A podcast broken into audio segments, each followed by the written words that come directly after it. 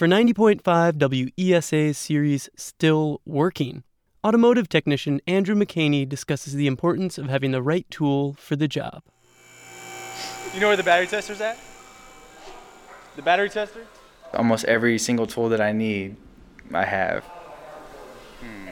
Just gotta locate it real quick. Not having the tools, it really crushes your day because you're having to constantly ask people. And like, you have to have all the tools you need to perform the job well and, you know, be able to give the car back in in one piece and not have to uh, have comebacks or anything like that because you didn't fix it right. Journey begins.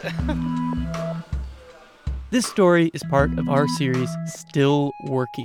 You can hear the full episode, move over disruptors, meet Pittsburgh's maintainers, as well as see photos and find more information at W E S A dot F M slash still working.